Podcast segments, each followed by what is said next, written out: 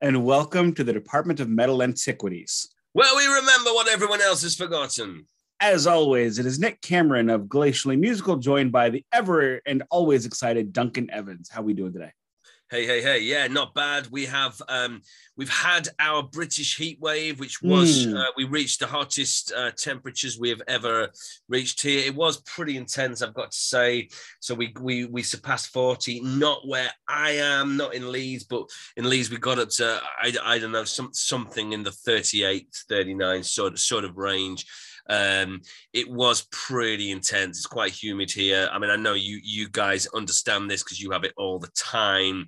Um, but yeah, it was kind of scary, and it reminds me that uh, climate change is is pretty scary, an existential threat that we need to tackle.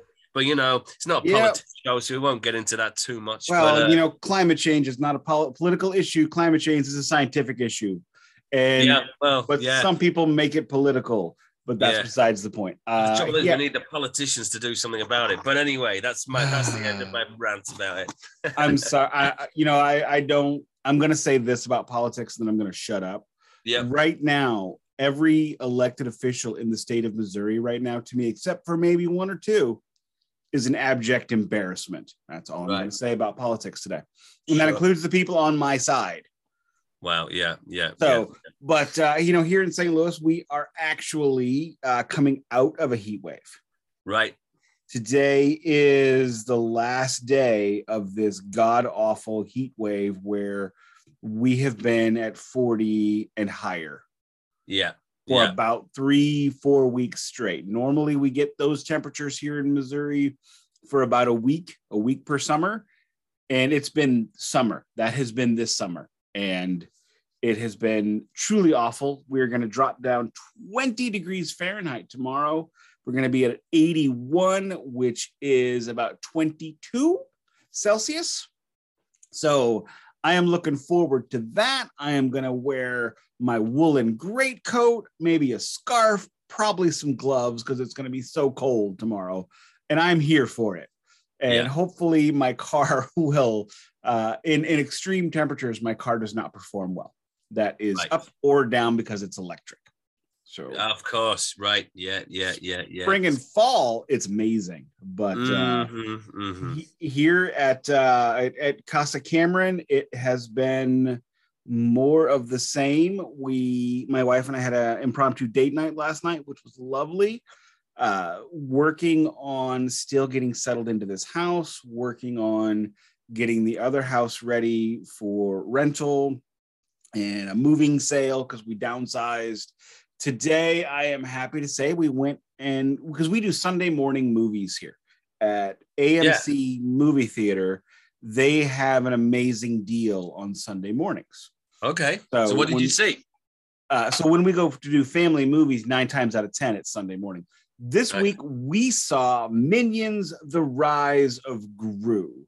Okay. Now- it's not one that I particularly have on my list, but um, yeah, was it good?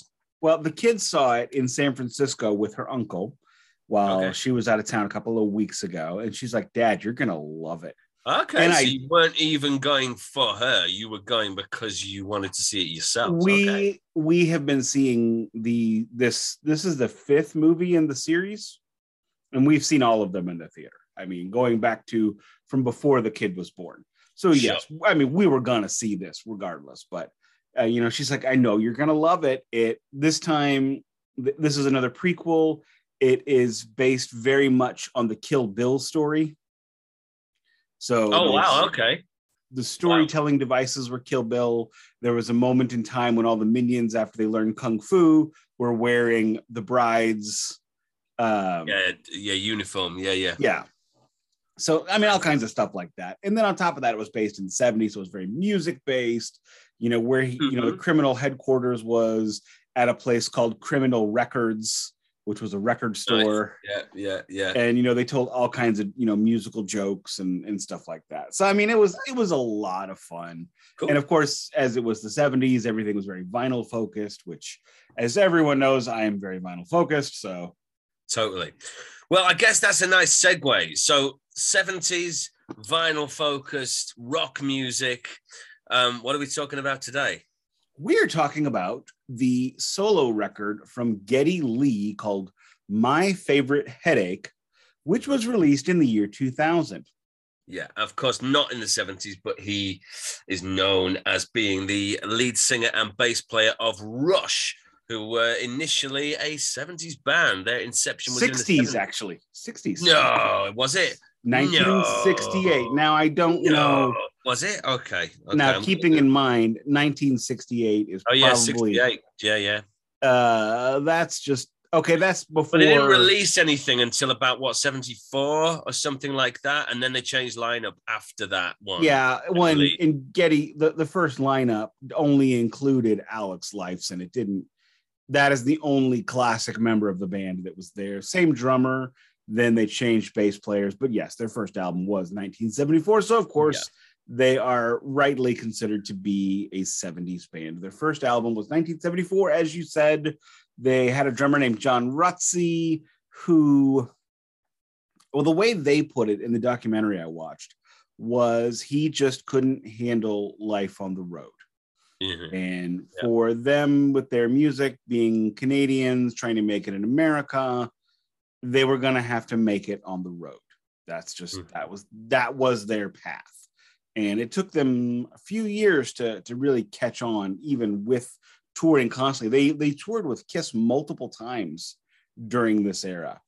Mhm. And so anyway, so they, they they got rid of that drummer and brought in Neil Peart. Neil Peart, the late Neil Peart, is considered to be one of the greatest drummers of all time, and oddly enough, one of the greatest lyricists of all time. So, you know, normally you say, what's the what's the joke?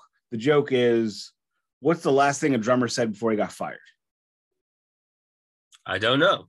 Hey guys, I wrote a song. yeah, exactly. Yeah. So they brought they bring in Peart, Pert, I don't know how to pronounce it. I always say pert, but I don't know.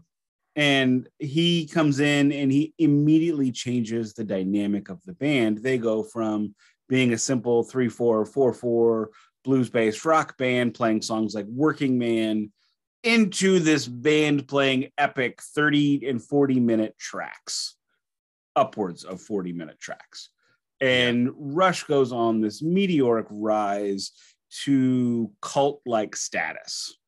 I mean, they they achieved cult like, godlike status while playing very niche music and being very popular playing niche music, and Mm. to the point where their fans will go through brick walls for them. Mhm. I myself have only recently confided to myself that I am in fact a Rush fan because I figure once you have six albums by a band, it's time to say you're a fan. Yeah, fair enough. I think I've got at least that many. Um, I, I used to be quite into them. I, I've never been a mega, mega fan. I think I've always found some of their stuff really, really works for me, and then some of their other stuff, uh, like within the same album, just doesn't fly for me at all, and I find it a bit cheesy. But when they're great, they're really great. I am a classic era Rush fan personally. I have things like moving pictures and uh, hemispheres, you know, the, the real. Yeah, big same, here. And twenty one twelve, of course. I don't have that, but I do have the live record where they play all of it. Right. Well, okay. So you you know it then. You know. it. Yeah, I basically have it because it's the, the question about how live is a live record from the 70s. Probably not very, Mhm, but mhm. that's that's besides the point. So Rush, and the thing about Rush that makes it hard for me to be a giant fan of them is for the same reason why it's hard for most people to be a giant Kiss fan. Mhm. They have changed their style so many times. Yeah, this is true. Absolutely. In the 80s, they went very, very synth based, and um, Geddy Lee was playing uh, bass pedals with his feet and then Mhm. playing the keyboards uh, with his hands and not actually playing a bass guitar a lot of the time and all this sort of stuff. And they had some really quite big hits in the 80s, which sounded not very much like their 70s hard rock stuff. Agreed. Um, but somehow, I yeah, I guess if you just accept it all as prog, like nothing they've done really goes outside of the sphere of prog rock, but they've moved to every corner of that sphere at different points. If a sphere can have corners, you know what I mean?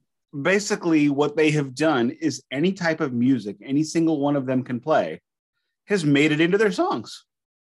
Yeah, and I guess that's part of why they're prog, because I guess it's a it's a prog thing to just throw loads of different styles and influences together that may seem disparate uh, or incongruous And make on, work. I mean, on the album Roll the Bones, Geddy Lee was even rapping, Yeah, absolutely. which I don't know that anybody needs that. No, but you know, they gave it a go. They gave it a go. you know, big props for him for putting it on an album and saying this is this is my truth this week. And that's just kind of how Rush's musical style is. That is their style for this week. If you think about things like Roll the Bones, the aforementioned Roll the Bones, or Vapor Trails, which was their comeback record, Mhm. or Tom Sawyer, or Working Man, or 2112, none of these songs have really much in common apart from, in terms of sound, apart from Geddy Lee's voice. Geddy well, Lee's this is another thing. Geddy Lee's voice is incredibly distinctive. Oh, yes. Uh, so that yeah, that that links it all together quite nicely. That's, but I mean, that's what keeps it semi congruous. Yeah, I agree. I agree. I agree. Yeah. Without that, it becomes this weird mission. Like if they had a normal singer or a singer that could do multiple registers and deliveries, Rush would be a very different band and probably have a very different place in the world. Mhm. Yeah. As as for Geddy Lee, though, you either love his vocals or hate them or can ignore them. Well, you see, I I I like I'm I don't know. Sometimes they're great on me. I'll be honest. Sometimes they do great on me, um, but most of the time I like them. Most of the time I like them, but it's some sometimes it's I'm asking myself, uh, do I like this or not? You know, it's like something that tastes really weird. I'm, I'm trying. I can't even think of a good example now. I have a know, great example. Uh, This week at work, one of my coworkers bought honey mustard pork rinds. right. Okay. and he poured out and i'm like no and he poured out a handful for me and i ate every one he gave me and then he poured out more and i ate every one of those and i Uh-huh. still don't know if i liked them Yeah, it's it's totally like that with Geddy Lee's voice for me. Yeah. i can So- understand that to me i'm going to put you on the can ignore it side Yeah. Okay. because his voice is neither a positive nor a negative uh, I guess so, but it is what makes them them. And I think if he, if, Yeah. if they didn't have that voice, then I probably wouldn't like them as much as I do, and I do like them. well is it what makes them them Well, this is the question because he's done a solo album correct and it so let, has his voice on it. So does it just sound like Rush? Well, We'll get to that. We'll get to that. Let's let's pop in with Rush in 1997. mhm. So, 1997, Rush has been top of the pops for forever.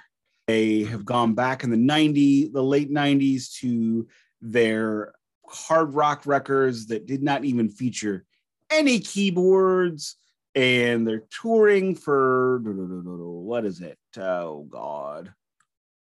They're they're The out there touring. Test for Echo. Test for Echo, which is the last album before the real badness in Neil's life.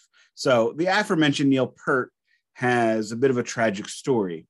At this time, his around this time, his daughter dies in a car crash. Mhm, And not long after that, his wife dies of cancer.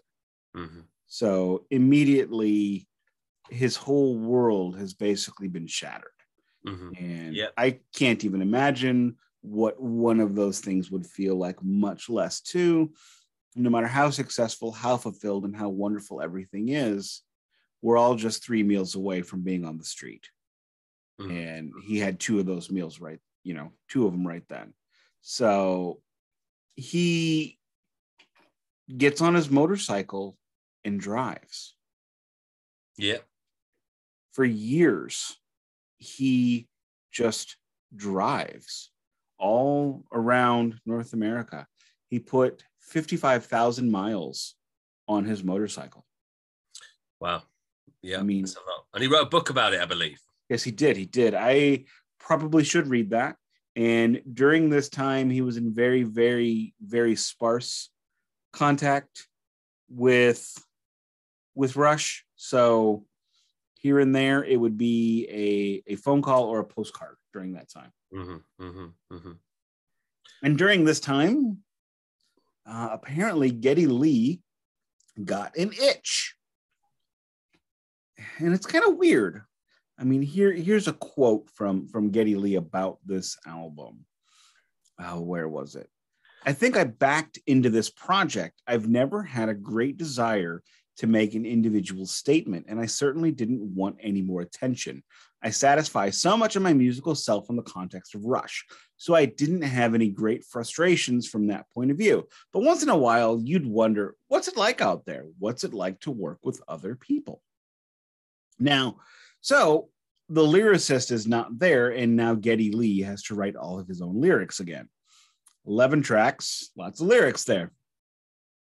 Mm, absolutely. Absolutely. Okay, I'll keep going. uh, so yeah, he he gets with uh, a man named Bink. I'm sorry, Ben Mink. I was going to call him Bink. Uh, Canadian songwriter, yeah. multi instrumental, multi instrumentalist, producer, uh, best known longtime collaborator KD Lang, who's who's Canadian. I didn't know that. I'd forgotten that. Yeah, yeah, absolutely, absolutely. So yeah, guitar player, but also plays violin and mandolin and stuff like that. Um, co-wrote the music of this album. Um, also plays the guitars, but does some violins, violas, programming, string arrangements, and co-production and some engineering as well. So a good guy to have on board, a, a multi-talented guy. Um, yeah, Geddy Lee's also doing loads of stuff bass, vocals, guitar, piano, programming, percussion, string arrangements, producing, and engineering. Um, so, yeah, they co wrote it. Geddy Lee did all the vocals, the two of them did the music. Um, on drums, they have Matt Cameron. That is an um, interesting one. Pearl Jam and Soundgarden, of course. I would say Soundgarden and Pearl Jam, but you know, six Fine. one. Yeah, yeah, yeah. Um, yeah, yeah. So, so yeah, that is an interesting one. I don't know quite how that came about. He's not from the same musical world. Often there's this perceived divide between prog rock and punk, and I guess Pearl Jam and Soundgarden would be on the punk side of that.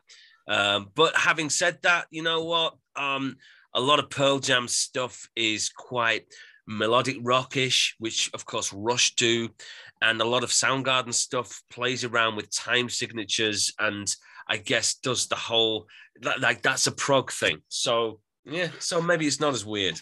Well, as, I, I, mean, I, I would also point out that I think that the the members of Soundgarden, most specifically Mr. Kim Thayil, uh, like to play up in a theatrical manner infer from that what you will about the divide between all the genres of music.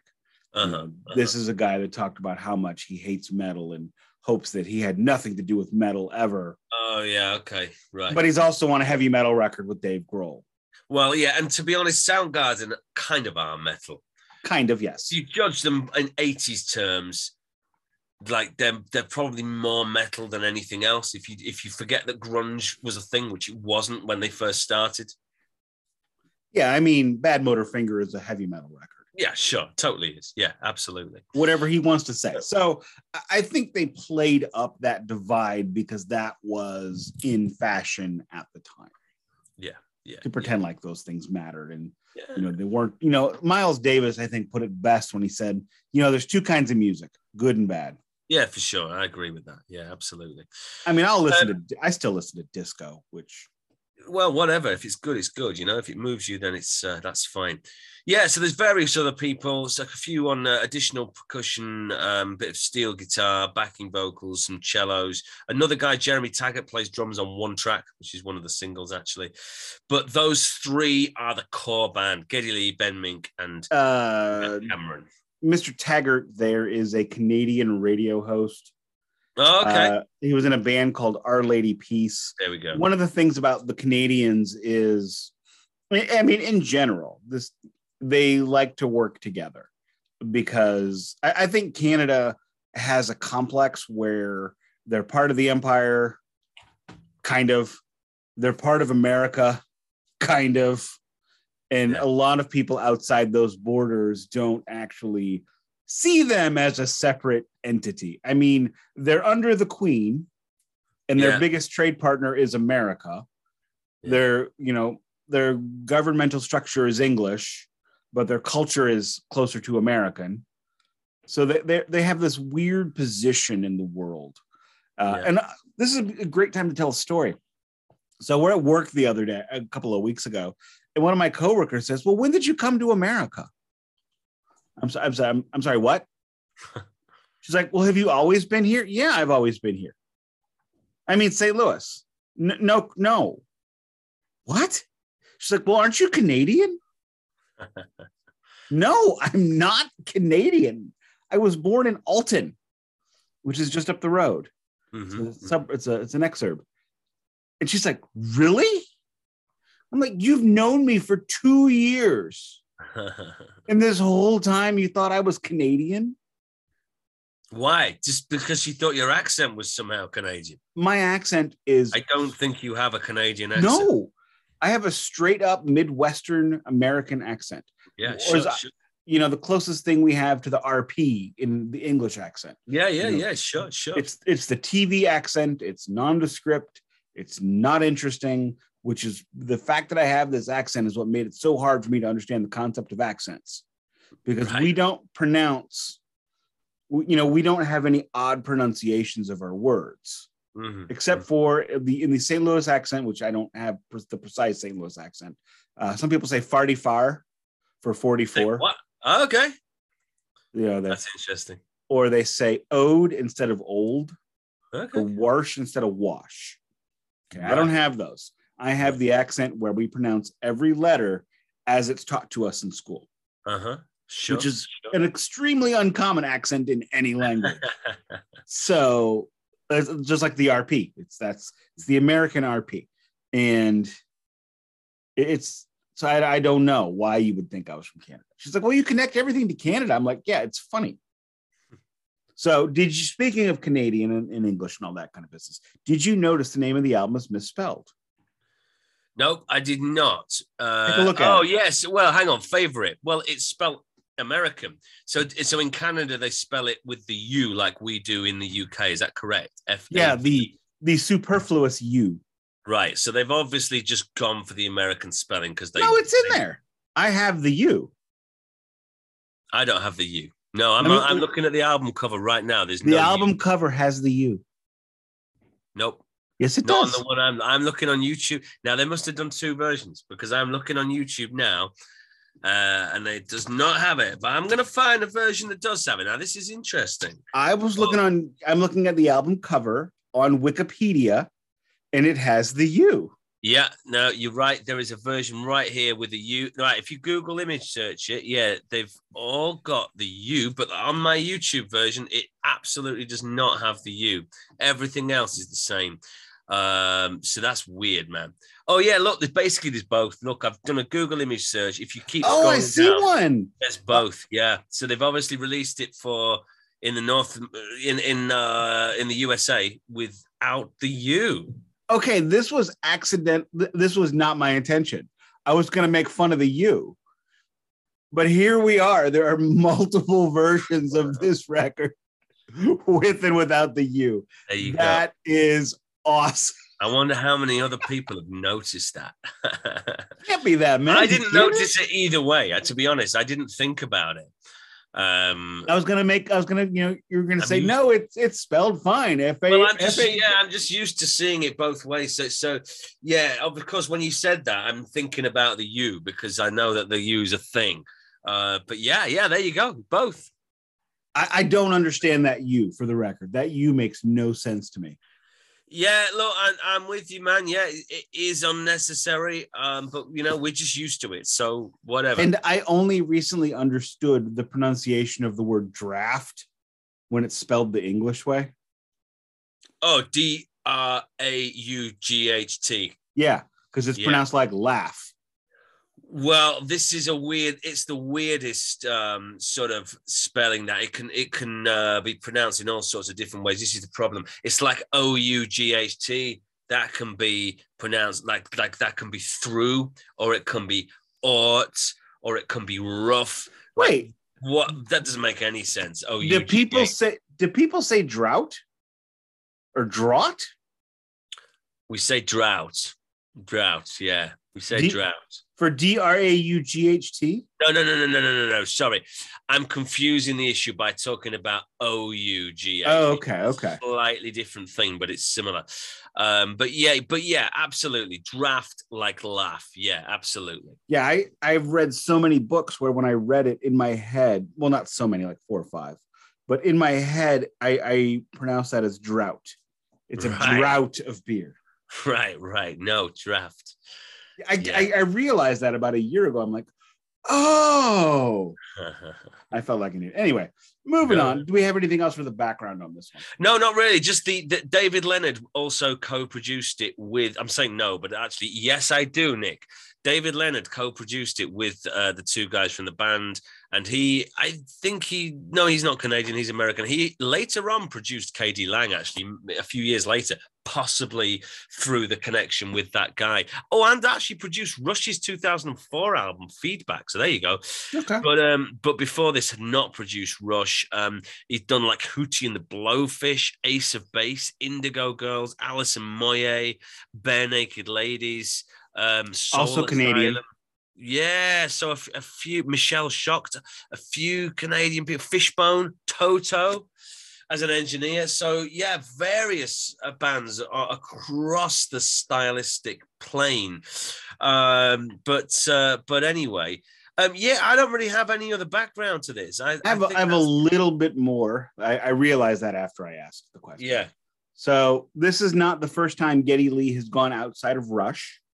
Right. Uh, many fans may think so. However, in the early 80s, he was on a record with Bob and Doug McKenzie from the television show SCTV, Second City Television, which was a rival to uh, SNL. So it was a show, a sketch comedy show where, uh, but it was produced in Canada, produced in Toronto. The Kids in the Hall, very famous sketch comedy troupe, later were members of the Second City Comedy Troupe years later. So there was a group, a two, a pair of characters called Bob and Doug McKenzie, played by Dave Thomas and Rick Moranis. Okay. Now, these two characters came into existence because SCTV was part of, I believe it was on CBC, which is Canadian Broadcasting Corporation, which is a public funded television station.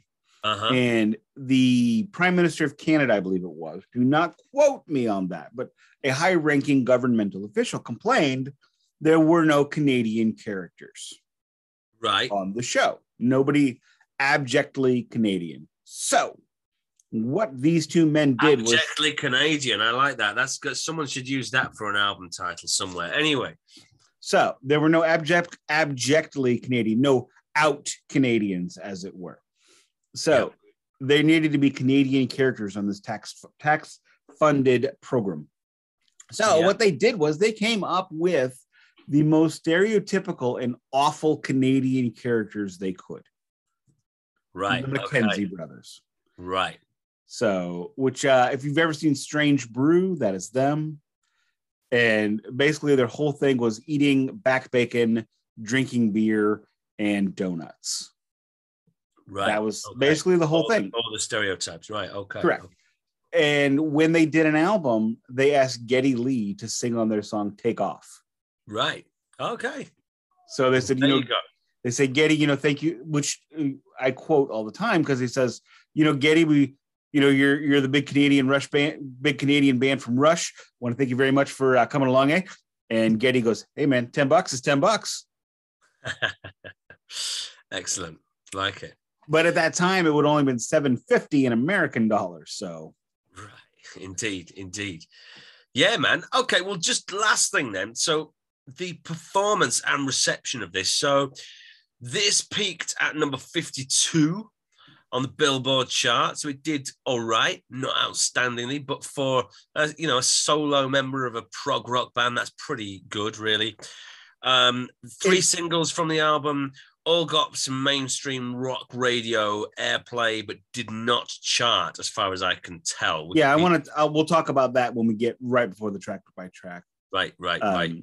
It, it's not it's not terribly surprising. This album did fairly well considering at this time uh, Rush was on a hiatus. It's a lot like when uh, Bruce Dickinson released his last solo record. Yeah, it was it was in a big like hiatus of Iron Maiden. So yeah, yeah, yeah, yeah, yeah. No, no, for sure, for sure. Um, so yeah, in terms of reviews, mixed. There's not loads here that I can see, but uh, Metacritic says 58 out of 100. So, you know, not absolutely horrific, but not brilliant. There's a three star review and then there's a an A review, which I guess is like five star. So we got uh, two two average, one great. Exactly, exactly. But the Metacritic, I guess, is spo- that's supposed to amalgamate all of them. So on average, it's coming out as about just under three star, basically. So average. Yeah. Yeah. Yeah. Okay. All right. Shall we get into the track by track? Yes. Let's take a quick break and then we will get into that. All right. Okay. All right. Alrighty. We didn't Sorry. say who's leading this one. You want, I don't you? know who's leading it. All right. You're talking. You're leading. Okay. Right. Track one is the title track. My favorite headache. It is one of the singles. So it kicks in with, I guess, exactly what you might expect from a solo album of a prog rock bass player. It's got a clanky, fast blues prog bass riff type of thing. But then some dark, odd Jane's Addiction guitars come in. They're discordant and odd, but really cool. And this is when you start to think, ah, okay, maybe this Ben Mink guy is not going to play traditional prog rock twiddly guitars, and that that's correct. Basically, spoiler alert, that's correct. Um, vocals come in over this kind of doomy riff with funk drums, which is kind of odd, but sort of works um, it's that classic Geddy Lee voice. He's not absolutely screaming um, at, at, at, the very highest end of his register, but it's it sounds unmistakably like him, and he sounds brilliant. He's on form. A prog chorus, I think it's quite Porcupine Tree. It's got that modern prog feel. Um, vocal harmonies. There's a bridge section that it goes to a couple of times, which is like dark 80s pop with string pad. Uh, in fact, I'm saying string pads, probably actual strings and pianos. Um, and then you're back to this dark prog funk alt rock thing. Um, there's a nice effecty guitar solo over a repeat of that moody dark section. Um, look, it's good. It's a good song. You've got all the stuff in there that prog fans are going to want, apart from a twiddly solo, which is notably absent from the whole record. But um, I think modern prog fans can probably survive without that potentially. I don't know, but um, yeah, it's perhaps not the most memorable thing that I've ever heard. And I would say it jumps around a lot, perhaps too much it, from section to section. They're all very, very distinct. Um, but, you know, it's prog rock. So I would say this is absolute um, prog fan fodder. Um, it, it's to me, it's pretty decent, not mind blowing, but I like the melodies. I like the songwriting. Um, questionable stylistic mishmash, but, you know, whatever. Let's go with it. Duncan is always going to anchor the the musical portion of this when we get into the actual music. And I got a good feeling that he is going to say way more than I'm going to say about each song this week, which is great because he helped me remember these things. Because I, I listened to this album two or three times today in the car, in the kitchen while I was cleaning and cooking, and I mean, trying to really pull this one in. So, what I recall from this one what surprised me was I knew this song. Oh. And I did not think I knew any of the songs off of this album. So, you, uh, in other words, you kind of thought it was a Rush song. You've heard oh, it. Yes. a Rush song, right? Yes, I remember because this this album comes out in 2000 and the next Rush album comes out in 2002. After yeah. basically they reunited with Neil right after this whole was done. Yes. So that's why there's no tour because immediately Rush goes into songwriting sessions. Yeah. So I had forgotten, and one at that time, the the major radio, the major rock, FM rock station we had, KC 95, which is now the longest running rock radio station in America. It's not mm-hmm. the oldest, but it's the longest running because the other ones folded or changed mm-hmm. formats. But they you they they kind of transitioned from a modern rock at any given time station into a cl- the best classic rock and the best new rock into only classic rock. And there were times when they would play the new single from whatever classic rock guys album. You know, they played Kiss, Kiss's latest singles. They played Lynyrd Skynyrd's latest singles back in the early aughts. And as time went on, they started doing that less and less. Mm-hmm. So they didn't, I mean, they didn't play anything Robert Plant has done in 25 years. Sure, sure. So to give you an idea, and this is a station that plays Led Zeppelin every third song. Mm-hmm, mm-hmm.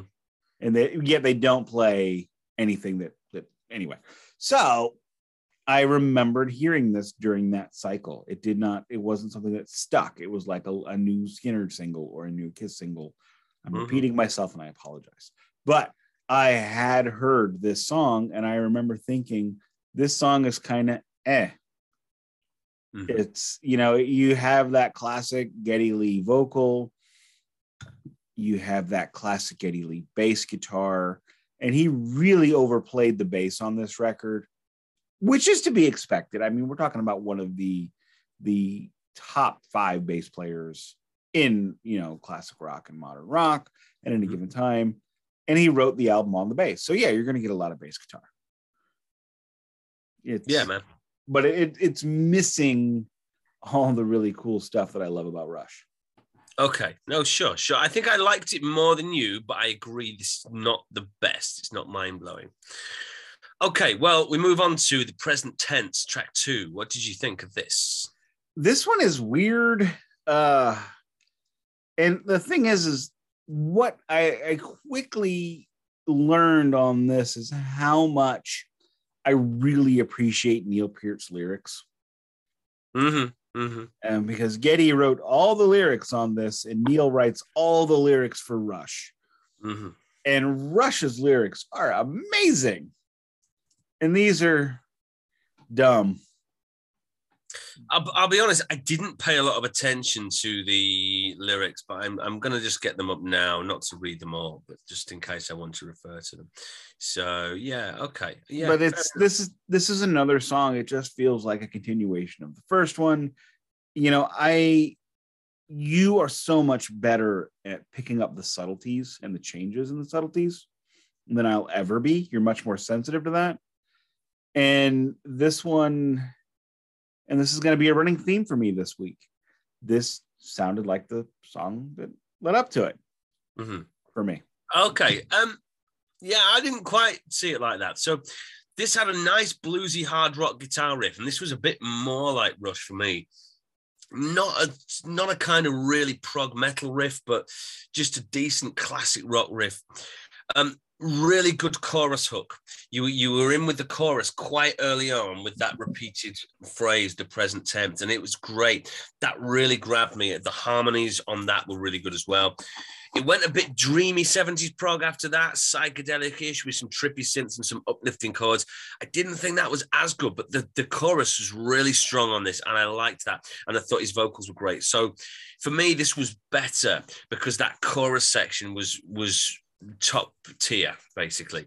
Um, yeah, I I'm just looking at the lyrics now. I don't think they're amazing, but I don't think they're bad. They're just kind of um cryptic, basically cryptic and ambiguous, crawling out secure and confident, imbued with innocence, ready for the world. Suddenly the view was more intense, living in a different kind of world. Like, yeah, it's fine. Um, It's fine, but usually when Geddy Lee sings, it's not fine. It's mind blowing. yeah, sure, sure, sure. So it's, I'm always going, everyone is always going to compare what you do in your main band to what you do in your solo act. Yeah, yeah. Yeah, no, no, totally, totally, man.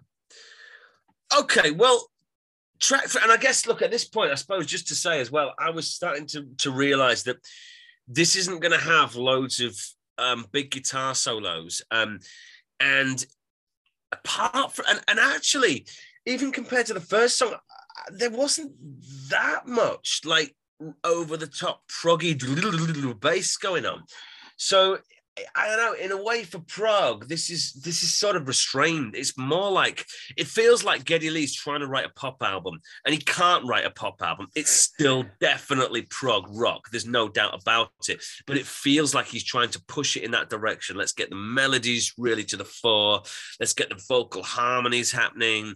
Let's highlight the lyrics by making the chorus really uh, focused around the title of the track and whatever else um, and there's not going to be the 10 minute drum solo or the, the, the the really twiddly lead guitar solo or even the 15 minute track. Like there's none of that either. I think these are all like under six minutes under five minutes even. they're about it's about four minutes a track. So yeah exactly. change. One that's 506 and that's the longest. Uh, other than that right. they're all pretty much all four minutes and something some three minutes and something. So yeah i think he's going for pop really, but it still sounds like prog because he's getting. I mean, you, you keep saying it's prog, but I don't see that.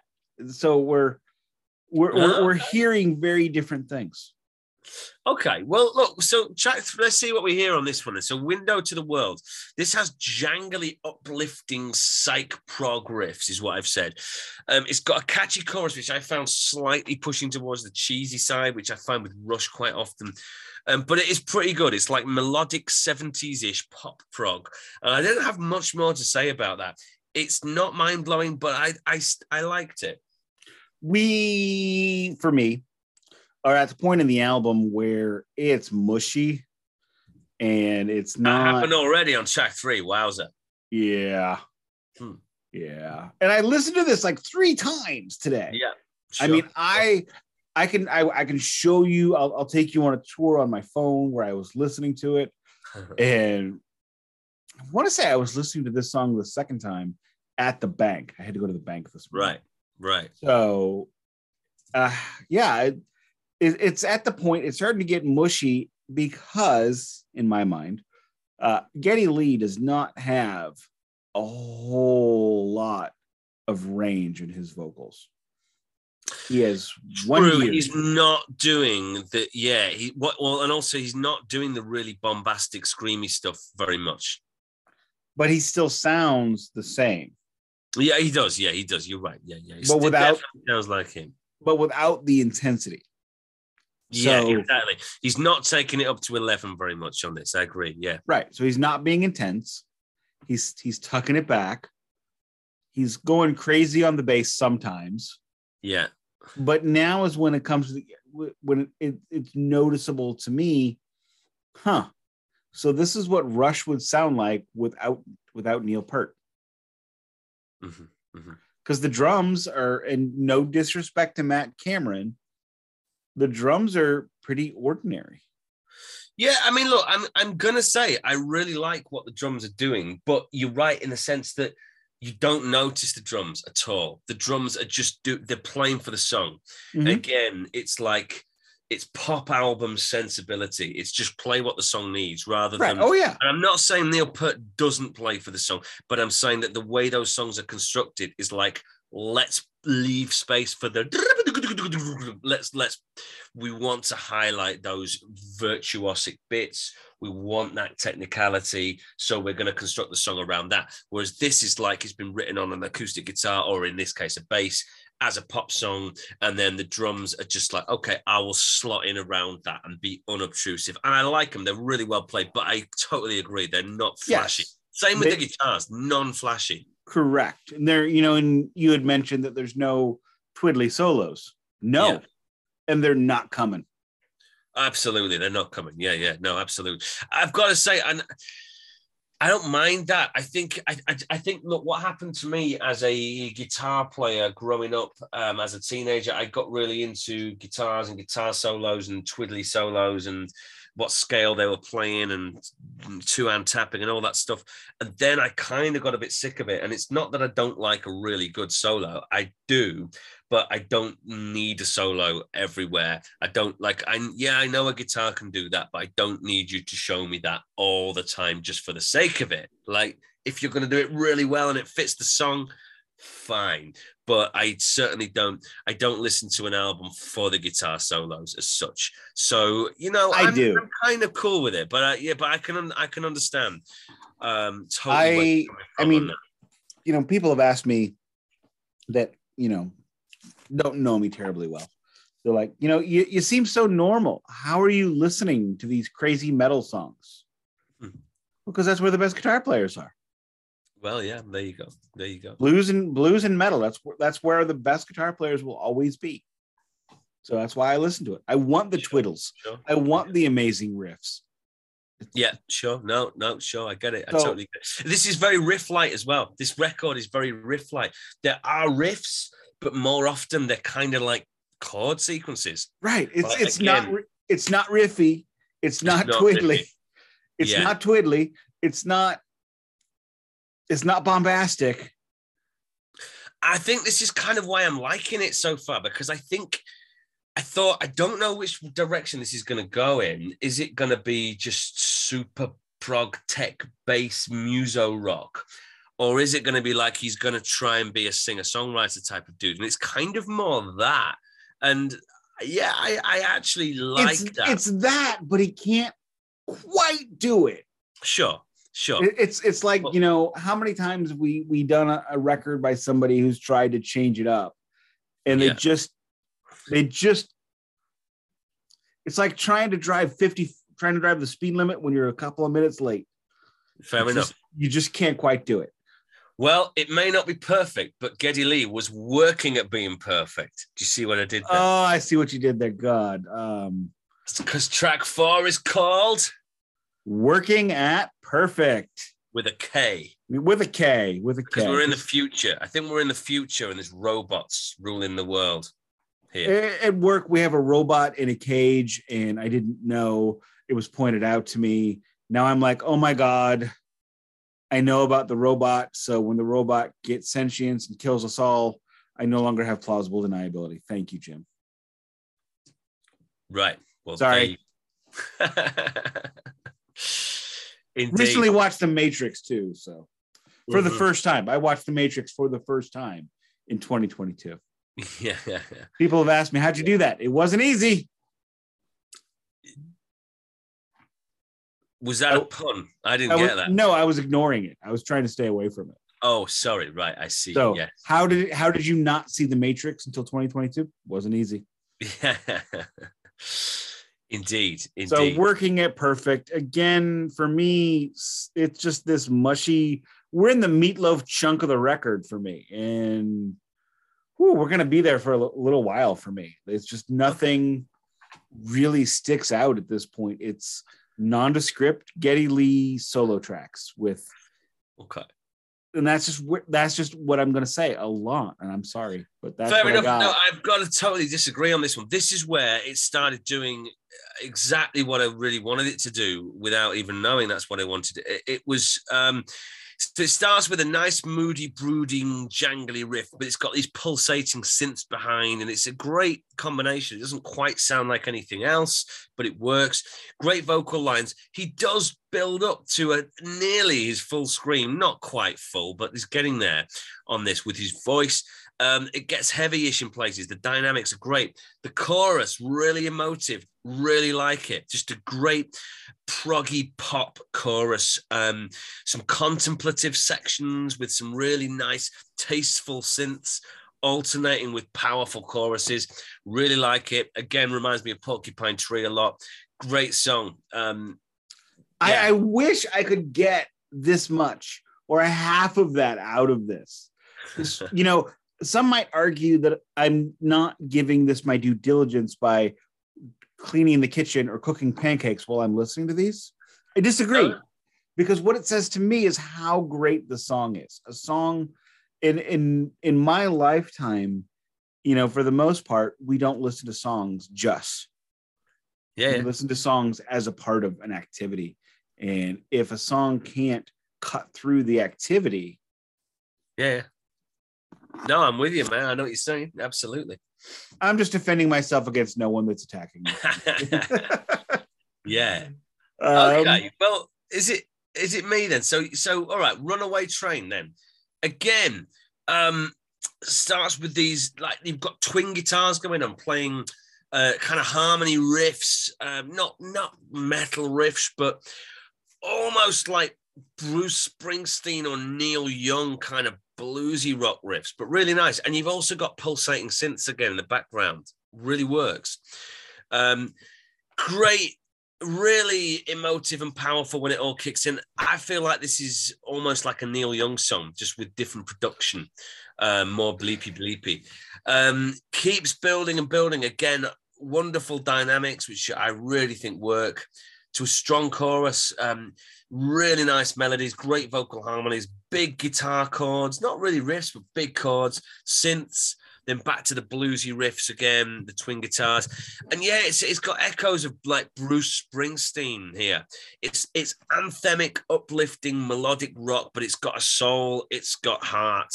Um, just a hint of prog. Um, you know, some of the chord sequences are a little bit progressive, and there's a couple of time signature jumps, and there's the bleepy synth. But again, great song for me. Really liked it, and I know you're going to totally disagree with me on everything I've just said. Yeah, totally am. Um, it's got soul, it's got farts for me, and I think what it is is the music is so subtle comparatively Yes, it is. Compared to what Neil Peart normally does, it is extraordinarily subtle. Well, because Neil Peart's not on it. So I'm yeah. sorry. Well, not uh, compared to what Geddy Lee normally does, it is extraordinarily subtle.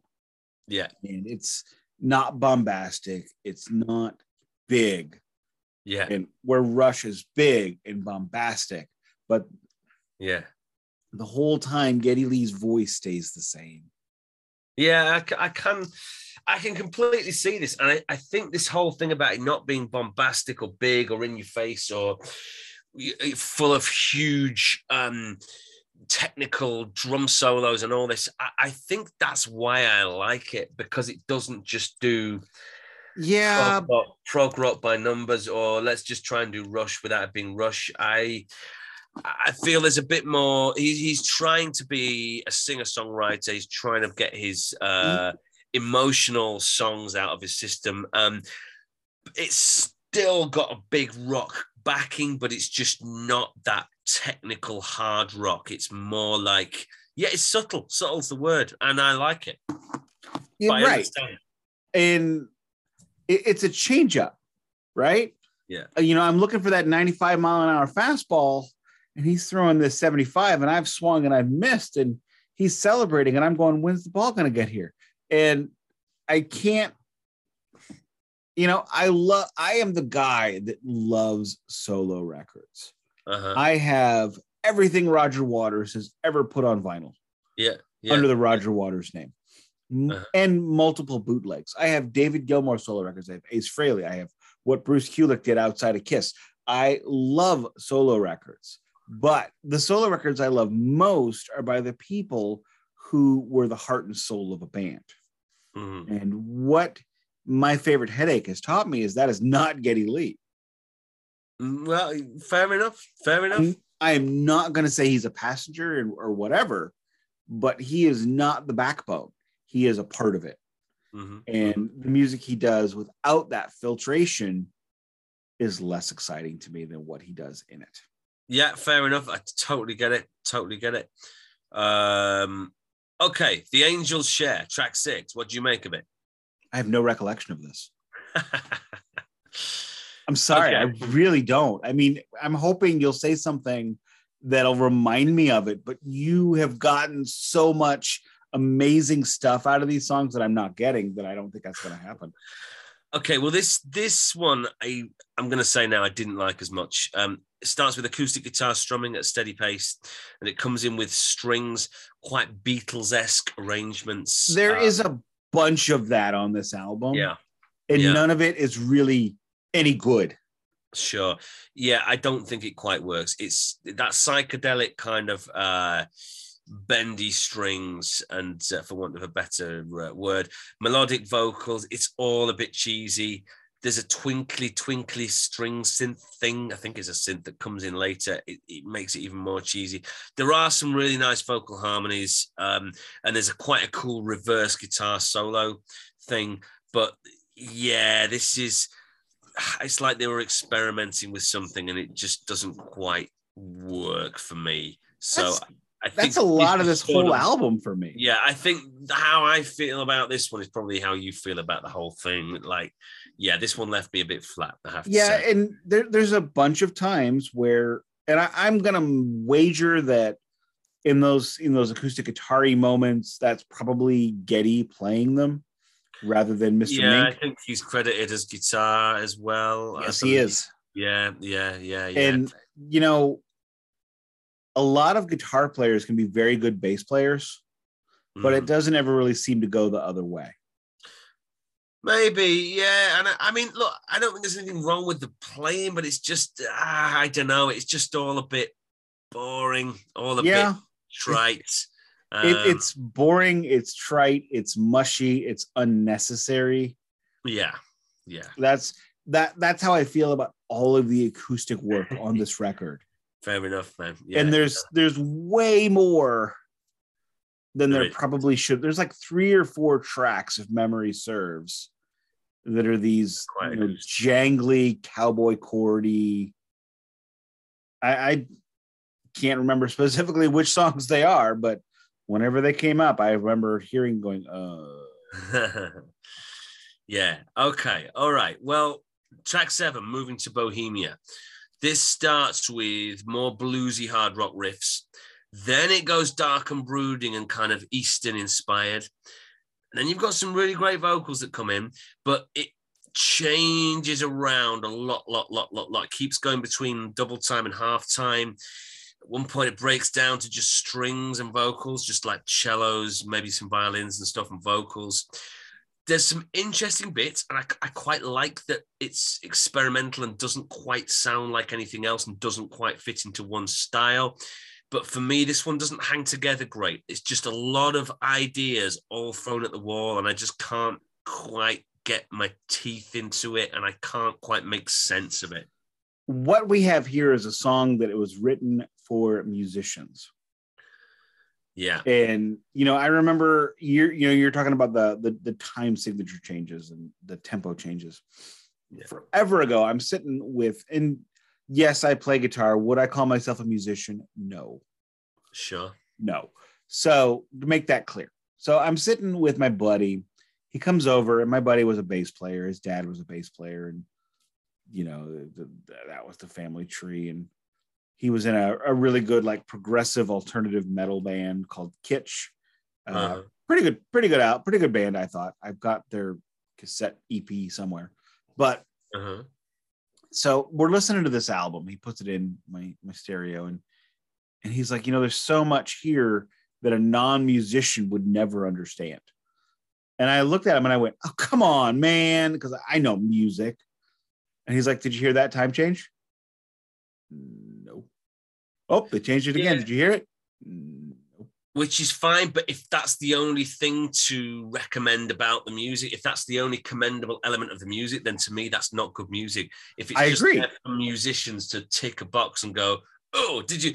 Oh, no, it might sound terrible, but didn't you know he has to move his arm in this way to play that, and that's really impressive." Like I don't care. Nobody cares really.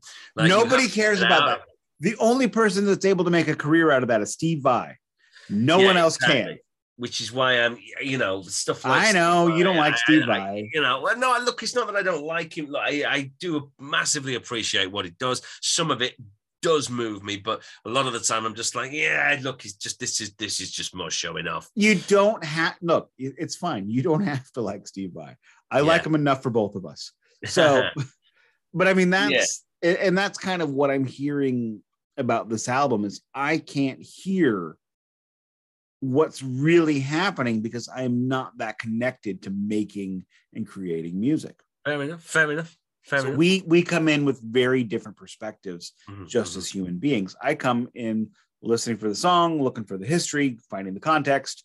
And the history is he was bored, had nothing to do. Also the context.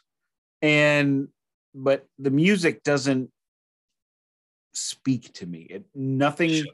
Has spoken to me past the first couple tracks. Fair enough. Fair enough. Okay, well, track eight, "Home on the Strange." Do you remember this one? No. This is a uh, single, by the way. This is a single. This is I don't I never heard the single. I can tell you right now, Home on the Strange, that is pretentious bullshit. Just trying to it's Okay. I, I don't remember anything under the last one specifically. That's okay. and that's so weird because of how much I've listened to this album today. okay, well, shall I lead on this one then? So oh yeah, lead on the rest of it. I mean, just please okay, so look, give our listeners something about the songs. bombastic I'm not. prog funk riffs. These were bombastic riffs, major key vocal melodies. Goes through a few changes, a few too many changes, possibly. It's got a catchy-ish chorus hook, but this like home on the strange this is indeed strange. It it like again it's going through so many changes and i don't think they really work together. I think the whole premise of it it's like basically someone wrote a weird riff that's kind of bad but because it didn't sound much like anything else and was seemed original they've gone this is cool I don't think it was ever cool. Then they've gone, right, let's just put another weird riff that doesn't really sound like anything in as well, but it sounds nothing like the first one either. Then something else, and then let's just call it Home on the Strange because it's strange. And yeah, no, this one does not really work for me. It's a, it's just too many changes, too much going on, and not enough to hang on to.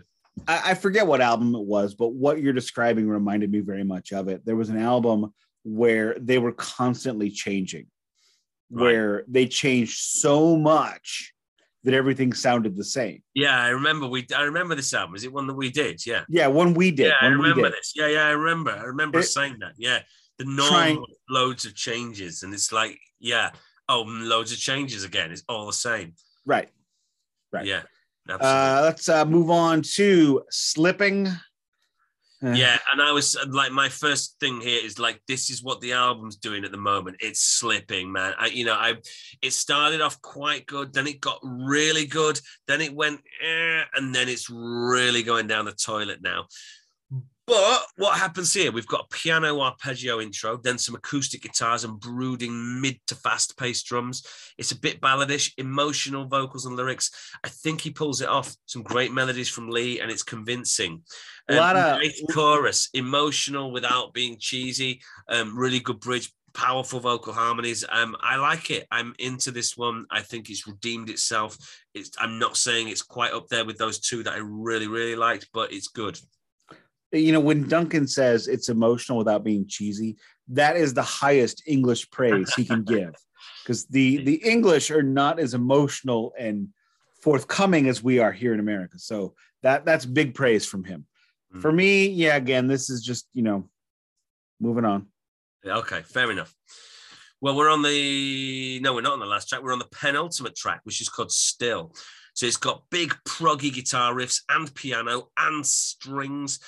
It breaks down to an acoustic guitar based thing, uh, which you don't like, um, with melancholy vocals. Again, pretty good. Um, strong chorus, slightly on the cheesy side. I'll be honest. I'd say pretty good. Emotional pop prog rock. It is a bit cheesy um, if you're into your prog that just verges into cheese territory, I think you'll be totally fine with it. the Me, it's yeah, pushing it. The the last little chunk of this record is very cheesy pie. Uh, if you had some macaroni, you wouldn't need to buy the cheese. You're already good, and you know it's.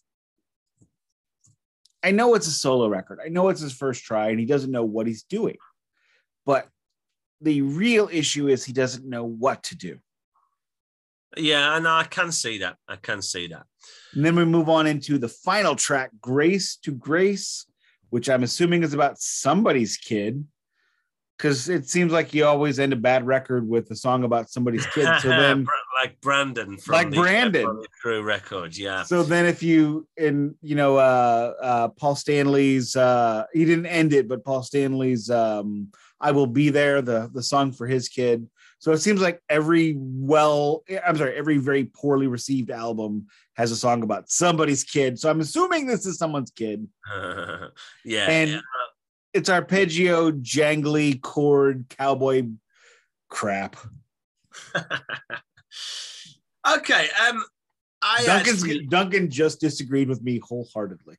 Uh, yeah, I like this one. Um, this was a single as well. It starts with a hard rock guitar riff, kicks in fastish, nice vocals from Geddy Lee, and I'm feeling the the, the hard rock vibes are flowing from from Geddy Lee on this particular track breaks down to a tender bit with synth pads and hi-hats and vocals. And i like that. It keeps breaking down to this tender bit that is an unusual addition to this sort of track but it works. We, we, you know you've it's unexpected but works rather than it just being like oh that's wrong like some of the other changes. Um really nice riff as well. Some great melodies vocal harmonies as it moves through the sections. Great nice big rock chorus really good dynamics. Um, nice dreamy slide guitar mini solo as well. Um, I like that. I think it was a good good end to the album. Um, so look, I guess we're moving into the sum up here um, in the last uh, couple of minutes. Um, yeah, look, you know what? For me, this is definitely flawed. It is not perfect at all, but I really like the feel of it. I really like the production. I like hearing Geddy Lee um, take this approach where he's being more of a singer songwriter, uh, backed up by musicians playing for the song rather than the song being constructed a little bit more around uh, bombastic riffs, solos, and things like that. I think there are some fantastic songs on here. I would say probably out of 11, there's probably six really good, strong songs, um, which is just over half. And I would say there's probably within that like two outstanding ones, another two very good ones and another two decent ones. Yeah, okay, there's probably five songs that you could lose from this. Um, so, but that's more than half that I think are good.